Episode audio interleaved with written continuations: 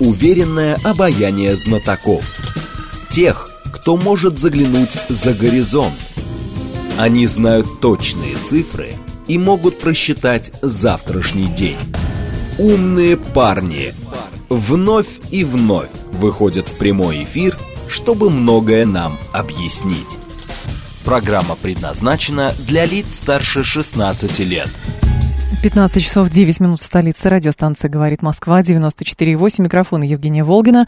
Это программа «Умные парни» Анатолия Вассермана. Ждем а, члена комитета Госдумы по просвещению. А вот и он, кстати, а, пришел к нам в студию.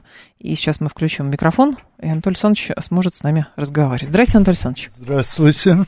Наша Прошу координ... прощения, но, в общем, было столько звонков с просьбой о разных комментариях, что в итоге я увлекся и вышел из дому попозже. запозданием. Но зато вы пользуетесь метро, в отличие от многих ваших коллег, поэтому вы, да, вы приехали достаточно быстро. Наши координаты 7373948, телефон, смски плюс 7925 8888948, телеграмм для ваших сообщений «Говорит МСК-бот». Смотреть можно в YouTube-канале «Говорит Москва», стрим там начался. Давайте начнем с очередного заявления Дмитрия Медведева, который э, сказал, в общем, поприветствовал Виктора Орбана, премьера Венгрии которого фактически у нас здесь воспринимают как единственного, кто в Европейском Союзе отбивается от коллективного Брюсселя. Вот, хотя и находится в списке недружественных государств, имеется в виду Венгрия. А Медведев говорит следующее. Украина прекратит свое существование, как только ее перестанут финансировать западные страны. Так много говорится про то, что Украина прекратит свое существование, хотя мы сами, в принципе, не декларируем, хотим мы сохранения Украины, хотим мы, чтобы Украина перестала существовать. Мы декларируем, что у нас есть свои цели по защите Донбасса, а про саму Украину, в общем, ну, Нет, про саму Украину сказано в самом начале. Цели э, специальной военной операции демилитаризация и денацификация в принципе несовместимы с существованием Украины как самостоятельной политической сущности. Э, дело в том, что э, любая попытка осуществить Украина, не Россия, неизбежно оборачивается террором со стороны Украины сперва против русского большинства своих граждан, которых пытаются насильственно сделать не русскими, а то и антирусскими, затем против сопредельных русских территорий, ну и, наконец, против России в целом. Так было практически с самого момента провозглашения этой фальшивки в 1864 году. Ну, то есть намеки бывали и значительно раньше, но в 1864 публично поставлена цель сделать русских на землях, когда-либо пребывавших под властью Польши, не русскими. Но подождите, мы же все это время и признавали э, там после распада Советского Союза и независимость Украины, и президентов Украины, а теперь вдруг пришли к выводу, что прекратить свое ну, существование. Почему но... вдруг? Я к этому выводу пришел еще в прошлом тысячелетии. Mm. И не я один, естественно. Нет, я имею в виду, прошу прощения, Анатолий Александрович, а существование Украины имеется в виду под властью Зеленского или как географической, а, как политическая единица на, ге, на ге, Именно карте как мира? политической единице. Как политическая единица. Да. Более того, если раньше я надеялся на превращение Юго-Западный федеральный округ Российской Федерации, то сейчас по результатам девяти лет существования Украины именно в качестве террористической организации, я вижу, что округов понадобится от двух до пяти. А, деление Украины на области, которые отойдут, э, часть Польши, часть Венгрии, часть Румынии, часть Российской Федерации, такой план?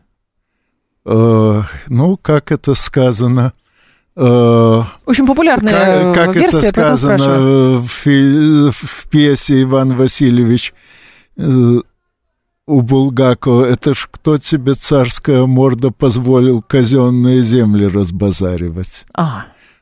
это все наши русские земли. Более того, э, сосуществование русинов, э, подкарпатских русинов, то есть жителей западного склона Карпат с венграми, насчитывает э, примерно тысячелетнюю историю, и надо сказать, что русины чуть ли не единственные, у кого с венграми удалось, э, э, с кем удалось найти венграм угу. э, формат взаимовыгодного взаимодействия, э, но э, все равно это изначально русские земли.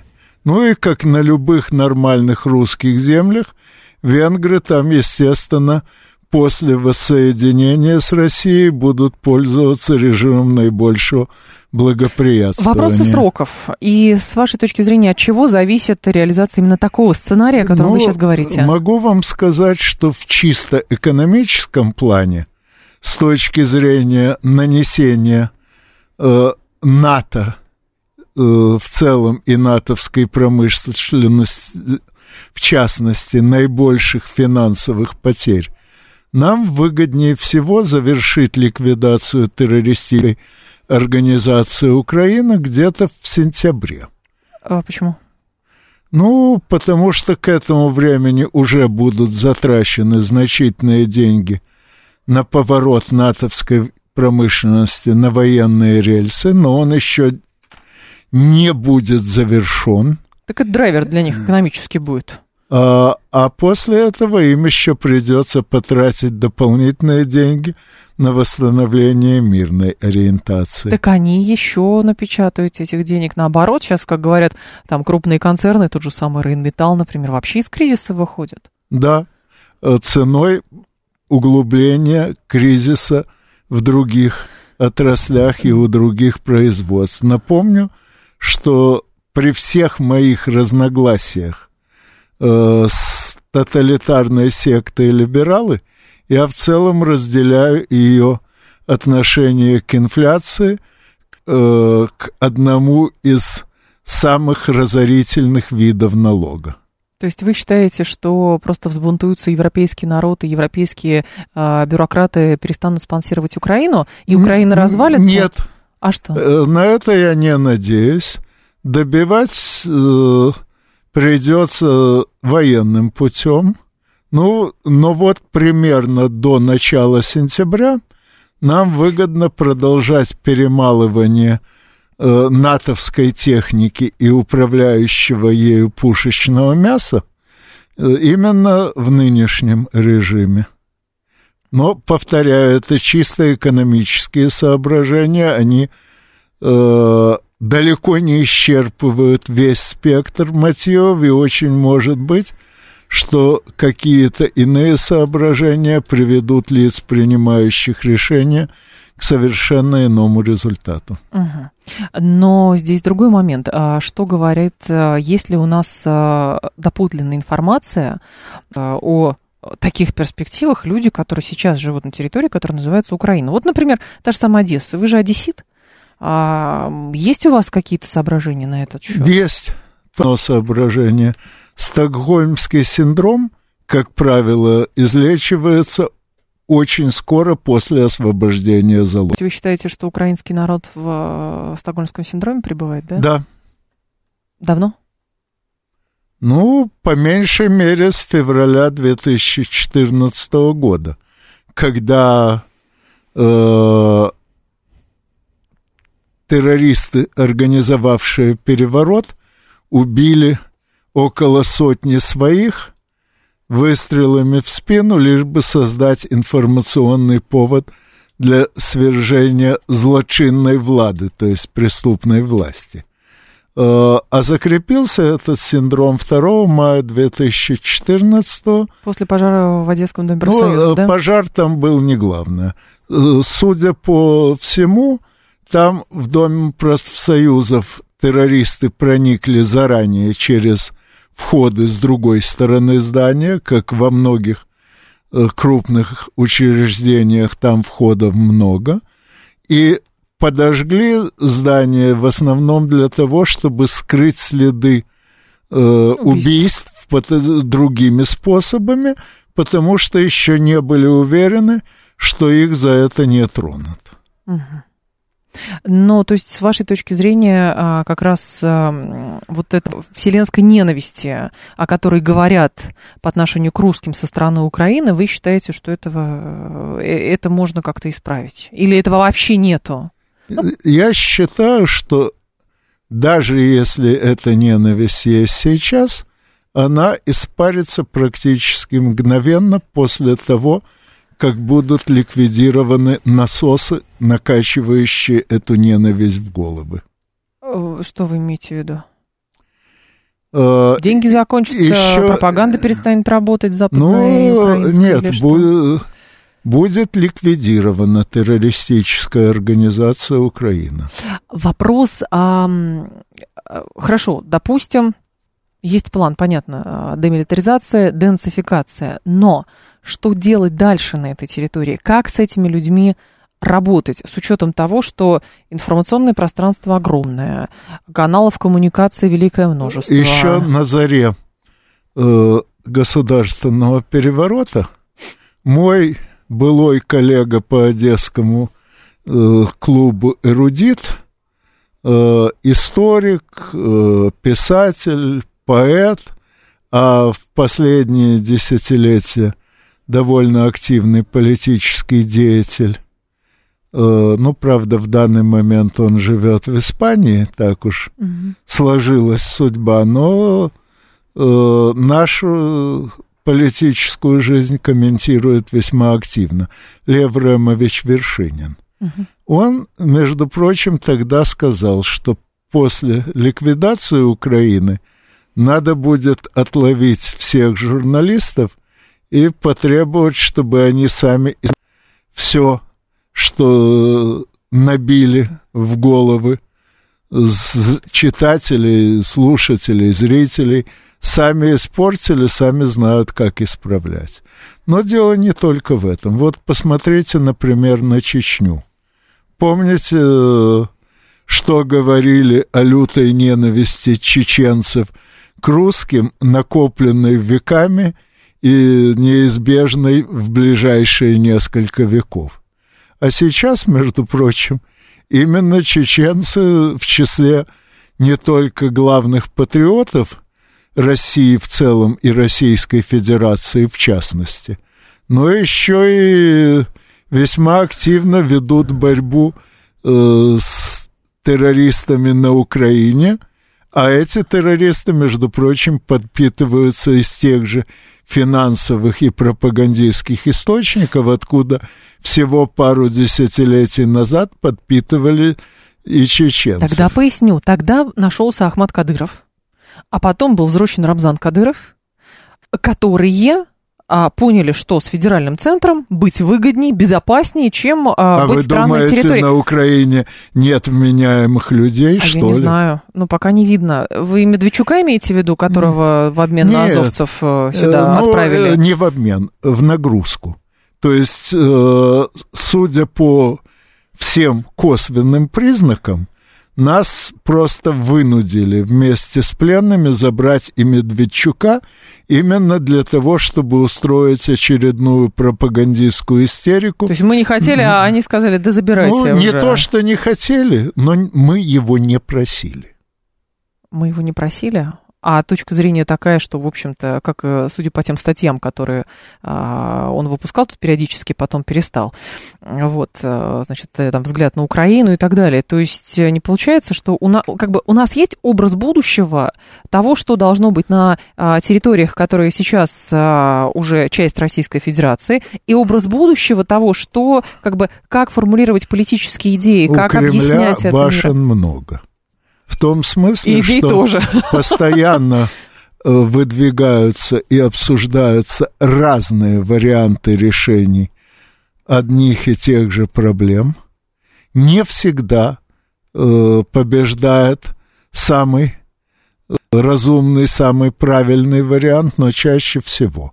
А до того обсуждается множество вариантов. В чем я совершенно уверен, это в том, что любой говорящий о возможности существования независимой и в то же время дружественной к Российской Федерации Украины э, попросту заблуждаются. Э, ну, то есть понятно, что некоторые не заблуждаются, а надеются, э, что им дадут порулить этой угу. Украиной. Но это, в принципе, невозможно. Это доказано и многочисленными теоретическими исследованиями, и полуторавековым печальным историческим опытом. Есть такой публицист Альшанский, не знаю, знаете вы Знаю. или нет, да, и он регулярно пишет, а, ну, как бы с его точки зрения, он видит определенную опасность, когда у нас говорят, вот, там, учебники украинского языка оставим, дадим возможность украинский язык преподавать, и он считает, что как раз, раз уж если занялись э, как раз э, интеграцией этих территорий в состав Российской Федерации, то любой зачаток или возможность, э, значит, там, соприкасаться, начиная с языка, будет влечь за собой, что вот эти вот ростки опять когда-то будут, э, опять будут прорываться. Ну, что касается конкретно украинского языка, да. то я вовсе не прочь, чтобы его изучение сохранялось в школе. Как формат, как при, в Крыму, да, при, например? Э, ну, в Крыму на самом деле никому он э, ну, и там сохранили его статус. Там сохрани... формально сохранен, а фактически никто им не пользуется. Но я бы с удовольствием увидел в школах уроки украинского языка, архангелогородского языка, донского языка, уральского языка. У русского языка диалектов много. На многих из этих диалектов э, написаны очень интересные, а порой даже шедевральные произведения. И очень стоит изучать эти произведения не только с точки зрения, так сказать, общелитературной, но и с точки зрения того, какие местные языковые особенности позволили автору э, создавать нужное ему впечатление. Вот, например, из двоих любимых мною э, советских э, украинских писателей э, Павел Архипович Загребельный совершенно ничего не теряет от перевода с местного диалекта на литературный угу. русский язык. А вот Владимир, а черт, не помню отчество, Киселев, э, того переводить на общерусский литературный очень тяжело, потому что он очень активно пользуется именно э, украинскими диалектными особенностями, замечательно их обыгрывает. Вот с такой точки зрения, с точки зрения чисто литературной, я ничего не имею против преподавания украинского или донского, на котором писал Шолохов и так далее. Ага, но здесь а просто вот... украинскому языку политический аспект, да. при, политический оттенок. При... А тонкость тут в том, что да. если мы дает. займемся преподаванием всего спектра региональных диалектов, то украинский диалект автоматически утратит свое политическое значение. Угу. А то наш... есть тут, да. как в известной притче,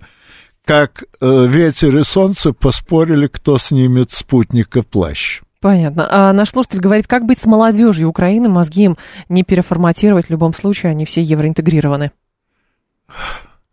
Ну, значительная часть молодежи в Российской Федерации тоже евроинтегрирована, но, как показывает сам ход событий, это проходит, как только Европа поворачивается против нас. А она повернулась уже достаточно серьезно. И я думаю, что украинская молодежь также поддается излечению от европейство, как и, скажем, московское или э, курское. А вы давно с, с молодежью московской общались? Ну, ну так, паблики почитываете, нет? Э, бывает. Бывает. Вот, и паблики, и Есть же время от времени что... устраивают мне публичные выступления, где львиная доля времени уходит именно на то, чтобы отвечать на вопросы молодежи. Угу. В общем, нормально. Я к тому веду, что, а, например, часть, э, как бы, те люди, которые анализируют принципы работы западной пропаганды, как раз и а, говорят, что там во многом именно один из эмоциональных аспектов, на которые делается расчет, а, это вот это покаяние, и как же так, у меня украли будущее, и вообще, если бы вы не поссорились, все так же было бы хорошо, потому что нам с Европой а, нужно все-таки быть вместе, а не порознь. Ну, а это мы во всем виноваты. Ну, понимаете, о чем я говорю? Понимаю. Э, ну, скажем так, 30 э, секунд. действия Европы развеивают эту создаваемую ею иллюзию. Анатолий Вассерман с нами, член комитета Госдумы по просвещению, про учебники с э, э СВО тоже э, поговорим после информационного выпуска. Уверенное обаяние знатоков. Тех, кто может заглянуть за горизонт. Они знают точные цифры – и могут просчитать завтрашний день. Умные парни. 15.35 в столице. Программа «Умные парни». Анатолий Вассерман с нами, член Комитета Госдумы по просвещению. У микрофона Евгения Волгина. Продолжаем. Анатолий Александрович, идея того, что э, подоплека СВО и вообще вся тема СВО будет э, уже скоро в учебнике истории. Не рано? И почему история, а не общество знания? Ну, истории в основном потому, что сама идея Украина не Россия не сегодня родилась, и опыт попыток ее воплощения в жизнь это уже исторический опыт. Э, Все-таки, как ни крути, полтора века это достаточно обширная история. Ну а не рано ли? Боюсь, что даже поздно. Боюсь, что именно из-за того, что история этого лозунга и попыток его осуществления э, не вошла в наши учебники, сейчас лишь очень немногие представляют себе, что случилось. И многие даже на полном серьезе считают, что злые москали накинулись на белых и пушистых древних укров. Ну, то есть, а, хорошо, но другой момент. Обычно же, как э, по законам исторической науки, с момента события должно пройти какое-то время, чтобы это оказалось в учебниках. Ну да, прошло уже прошло около время. полутора веков. Угу. Еще раз повторю, то, что происходит на Украине сейчас – происходит не впервые, но если мы сумеем объяснить хотя бы самим себе, почему так случилось, то эта ликвидация террористической организации Украина будет хотя и не первой, но последней. Так, э, ну, получается, история-то все равно никого ничему не учит, потому что у нас до сих пор э, ведутся баталии по каким-то ключевым вещам Второй мировой войны, Великой Отечественной войны. Вот, пожалуйста, вы вчера, насколько я знаю, выступали э, в Государственной Думе и по, по поводу Катынского дела. Годовщина вчера была. А, это же что? Это попытка как-то переосмыслить происходящее, докопаться до истины или что это? Ну, что значит докопаться? Докопались давным-давно. Это да. Э, вчера я дал краткий очерк исторических событий, причем событий надежно доказанных и проверенных.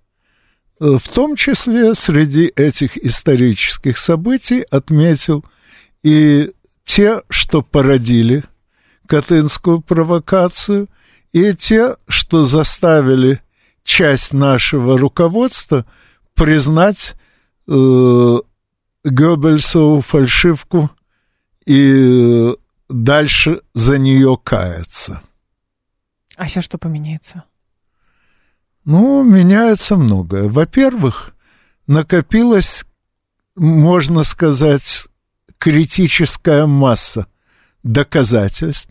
Ну, я говорил вчера, что немцы еще в 1943 опубликовали сборник официальные материалы о массовом убийстве в Катыни, и факты, приведенные в сборнике, в сочетании с фактами неизвестные в тот момент немцам, однозначно доказывают, что это преступление совершили именно они.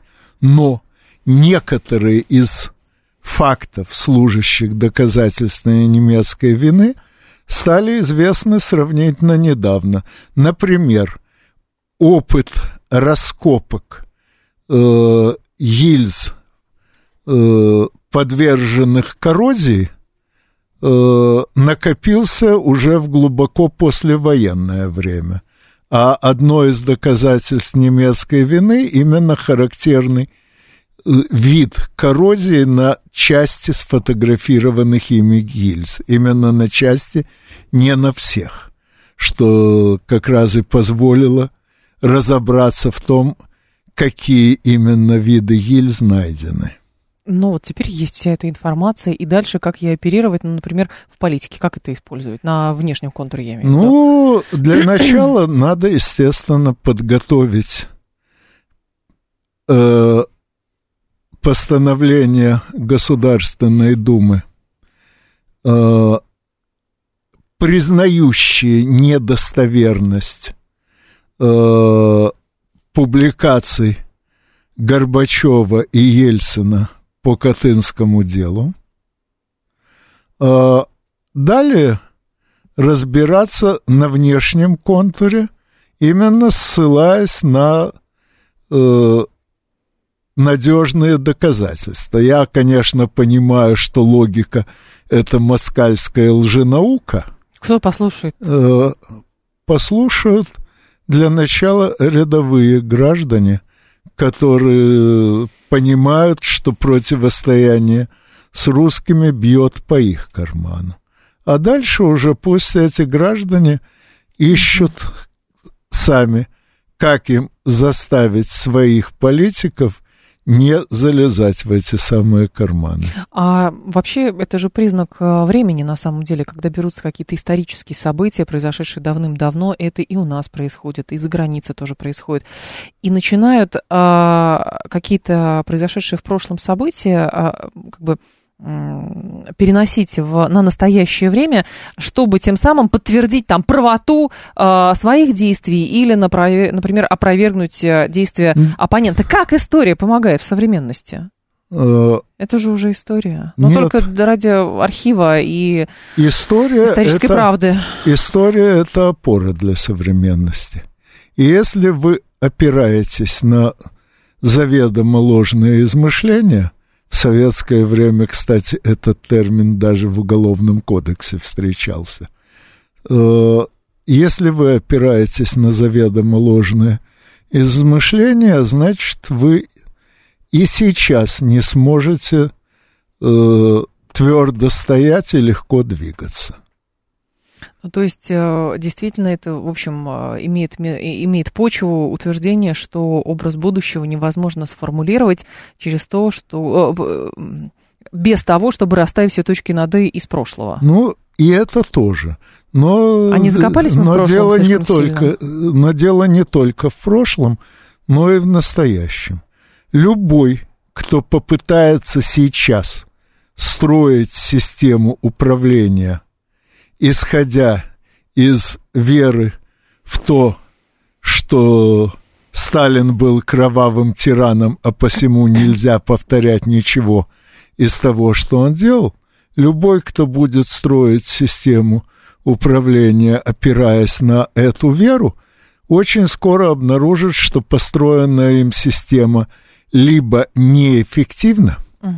либо действительно – творит столько жестокости, сколько приписано Сталину. А какой образ будущего у России для вас вы сформулировали сами?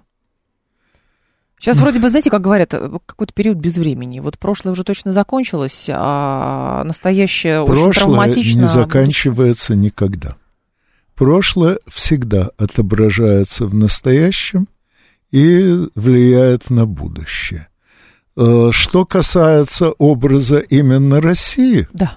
то меня вполне устраивает большая часть того, э, чем была Россия в те годы, когда называлась Союз Советских Социалистических Республик. Конечно, тогда было сделано немало ошибок, в значительной степени потому, что очень многое нам приходилось первыми в мире делать. Тогда э, были и ошибки, порожденные э, неразвитостью теории. Ну, тут можно долго говорить, но достаточно сказать, что всего лишь по одному из аспектов теории управления, а именно по математической сложности задачи планирования и о последствиях того, что эту сложность не учли своевременно. Угу. Вот только по этой теме у меня здоровенный сборник статей, я не помню точную толщину, где-то между полутора и двумя сантиметрами. Но вам удается донести до а, еще а, больших и высоких а, этажей свою точку зрения на происходящее? То есть есть ощущение, что прислушиваются? Иногда есть. Допустим, то, что я э, говорил об Украине еще в прошлом тысячелетии, сейчас понемногу начинают повторять очень многие, в том числе и многие лица, принимающие решения. Как вы относитесь к развитию искусственного интеллекта? Очень хорошо отношусь.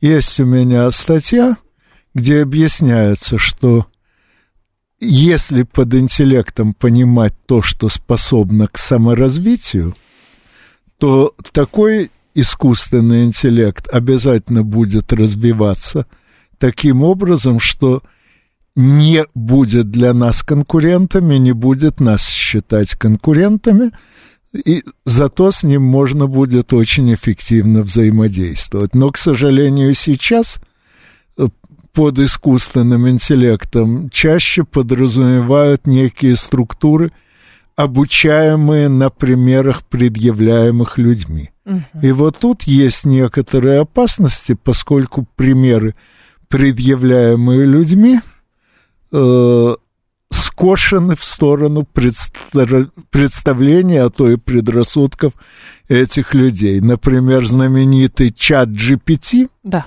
кормили примерами так аккуратно, что в итоге он сейчас совершенно способен, спокойно рассуждает о способах убийства русских, хотя от любой попытки поговорить о способах убийства евреев или негров гневно... Но это же довольно мощный инструмент для манипуляции. Не получится ли, что а, тем самым с развитием искусственного интеллекта сейчас просто все это а, реализуются вот эти страшилки, там, цифровое рабство и прочее, прочее. Плюс это же более тонкая настройка для манипуляции. Одно дело, когда условный Твиттер запрещенный или заблокированный, Фейсбук и прочее, там сидят люди и вручную какие-то алгоритмы делают, чтобы нужные мемы появлялись, нужные ветки появлялись, нужные заявления ну, да. появлялись. А искусственный интеллект, GPT тот же самый, это же более тонкая ну, настройка. Да, GPT это в некоторых отношениях эффективнее и удобнее Гугла, где тоже, кстати, есть ручная подкрутка, угу. таким образом, чтобы наверх вылезали сообщения, соответствующие интересам владельцев. Ну, например, во время кампании, президентской кампании 2016 года в Штатах э, все сообщения компрометирующие Трампа, независимо от их достоверности, появлялись в первых строчках выдачи Гугла, а зато сообщения, компрометирующие родом, ну, она по мужу Клинтон. Угу. Хотя он, кстати, тоже не Клинтон, он Блайт, а Клинтон он по отчиму. Угу. Вот, так вот, все сообщения, компрометирующие родом, утапливались так глубоко, что мало у кого хватало терпения до них долистать. Так. Чат GPT делает то же самое, только с большей производительностью. Просто есть опасность, честно говоря, что мы же э, вас рассматриваем искусственный интеллект чисто в прикладном виде, и условно власть имущие логично совершенно будут думать, как, как еще лучше власть удержать, например. Поэтому, о, классно, появился искусственный интеллект, а давайте еще там цифровизацию какую-то масштабную проведем, и вообще э, будем еще обезличиванием людей заниматься, будут просто какие-то номера. Да, такая опасность действительно есть, но заметьте, эта опасность из исходит от людей. Искусственный интеллект в строгом смысле слова, то есть нечто способное угу. к самостоятельному развитию, опасности для нас представлять не будет. А вот любой инструмент, используемый людьми, может быть использован во зло. Кстати, знаете, э, какое самое смертоносное в мире оружие? А человек. От чего больше всего смертей? Человек. Ну, человек это само собой, а но я говорю именно об орудиях, об инструментах. Не знаю. Кухонный нож. А-а. Им убито за человеческую историю больше народу, чем всеми чем любым э, видом Другого. огнестрельного Понятно. оружия. Но это не добавляет оптимизма, честно говоря. Антон Александрович, хорошо, но другой момент. Этический аспект вообще внедрения а, цифровизации в нашу жизнь. Вот очень много вопросов как раз поднялось после одобрения вот этого закона об электронных повестках. То есть, как это государство в принципе декларировало? Надо посчитать, потому что там 45 лет, 35 лет не обновлялась эта база. Но в итоге все это было сделано так, и все это было подано так, что в итоге а, люди восприняли, ага, нас никуда не выпустят, сейчас всех на фронт отправят. А... В том-то и дело, да. что сделано это было совершенно не так, как подано. Потому что подача до сих пор в значительной мере контролируется тоталитарной сектой либералы. У нас в стране? Да, у нас в стране. Ага. Ну, не только у нас, конечно, она всемирная, но у нас э, ее деятельность особо заметна, поскольку именно э, русские традиции сейчас в наибольшей степени расходятся с догматами этой секты. Вот. Э, ну, зачем это было сделано? Действительно, за тем, что э, ход частичной мобилизации выявил в системе мобилизации множество э, ошибок, и большая часть этих ошибок связана как раз с тем, что эта система более трех десятилетий не использовалась. Так. Но приведу один пример. Э, мне, как депутату, пришлось разбираться в нескольких десятках жалоб на то, что мобилизован человек, в принципе, не подлежащий мобилизации, или, скажем, что высококлассного специалиста, причем специалиста э, в деле востребованном э, в оборонных э, ведомствах, э, мобилизовали как рядового стрелка но этого было много, да. Да, так вот, э, все, э, кто разбирался в этих случаях, в том числе и я, с ужасом обнаружили, что 99 таких ошибок из 100 порождены тем, что человек просто сам нарушил закон, обязующий подавать в военкомат сведения об изменениях в своей жизни о родившихся детях, о приобретенных специальностях, о заболеваниях, не дай бог. Э, ну и отсюда, естественно, возникла мысль привязать военкоматскую базу данных к общегосударственным базам данных, содержащим э, все, что помогает избежать подобных ошибок. Понятно. Но... Э, что касается электронных повесток – они дублируют повестки, распространяемые обычными способами. Ну, простейший э, пример. Вы куда-то временно уехали. Бумажная повестка до вас не дойдет, естественно, пока вы в поездке.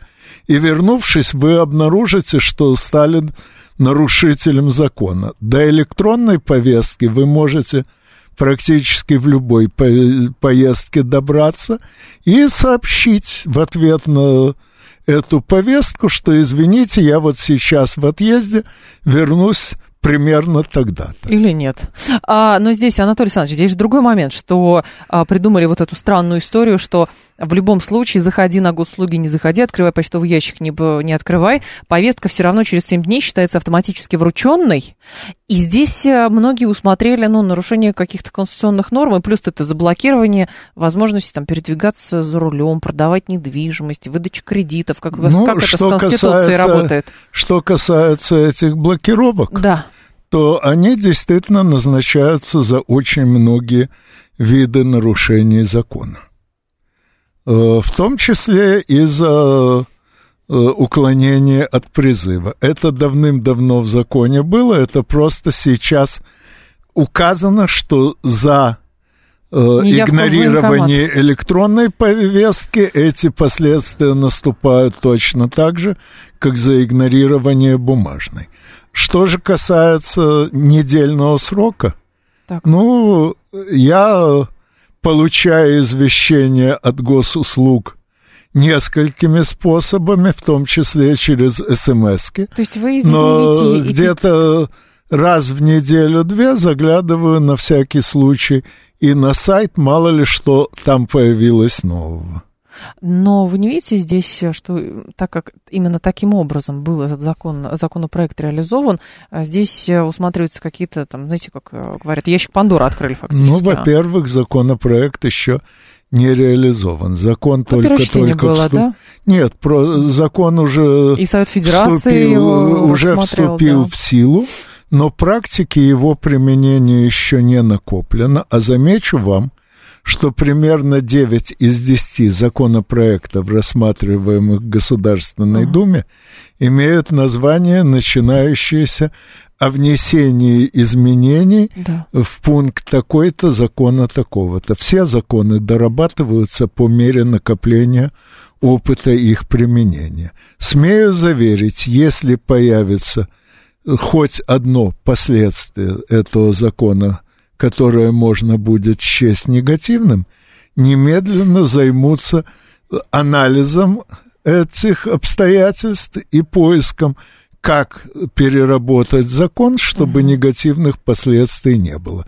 То есть это, к сожалению, норма. В принципе, невозможно с нуля сочинить закон, чтобы он работал безупречно. Тут, хотя мы и опираемся на действующий да. порядок, э, призыва, но возможно какие-то технические э, недоработки. Ну, если возможно, то будут исправлены. Но вы понимаете людей, которые в первые сутки испугались и продолжают пугаться, и с недоверием э, относятся ко всему, что вот э, произошло в последние да, а, понимаю. дней. И Кстати, напомню, что примерно 9 десятых тех кто скоропостижно покинул страну во время частичной мобилизации, угу. не подлежали мобилизации. К сожалению, а паника... Статистика есть такая. Да. К сожалению, паника э, дело очень заразительное. А когда эту панику еще раздувают умелые специалисты со стороны, то всякие кошмарики возможны. Угу.